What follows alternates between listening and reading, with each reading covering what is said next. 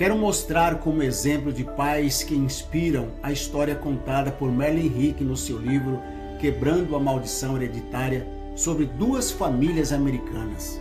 Ela escreveu o seguinte: vou contar uma história autêntica de duas famílias norte-americanas. Primeira, Max Jukes, que era ateu e se casou com uma mulher incrédula.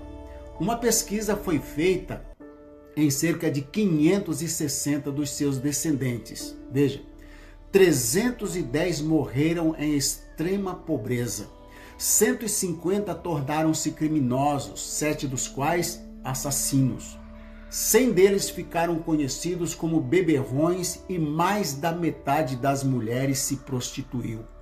Os descendentes de Max Jukes custaram mais de um milhão e duzentos e cinquenta mil dólares do século dezenove ao governo norte-americano.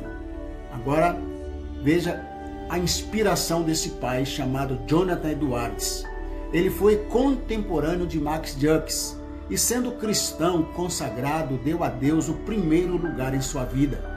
Ele casou-se com uma mulher piedosa e cerca de mil trezentos e noventa e quatro dos seus descendentes foram igualmente investigados. Descobriram o seguinte: duzentos e noventa e cinco deles receberam diplomas universitários, sendo que treze chegaram à presidência de universidades e sessenta e cinco foram professores universitários, três dos quais se elegeram senadores dos Estados Unidos, três governadores estaduais e outros ministros enviados a nações estrangeiras, trinta deles foram juízes, cem advogados, um deles foi deão de importante faculdade de direito, cinquenta e seis deles foram médicos, dos quais alcançou o deanato de uma faculdade de medicina, setenta e cinco foram oficiais na carreira militar, cem missionários e pregadores famosos, bem como autores destacados,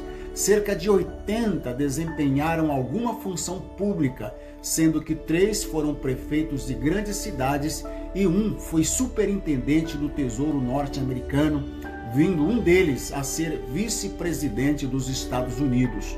Nenhum dos descendentes da família Edwards veio a constituir qualquer problema para o governo norte-americano. Pais que inspiram. Pense nisso.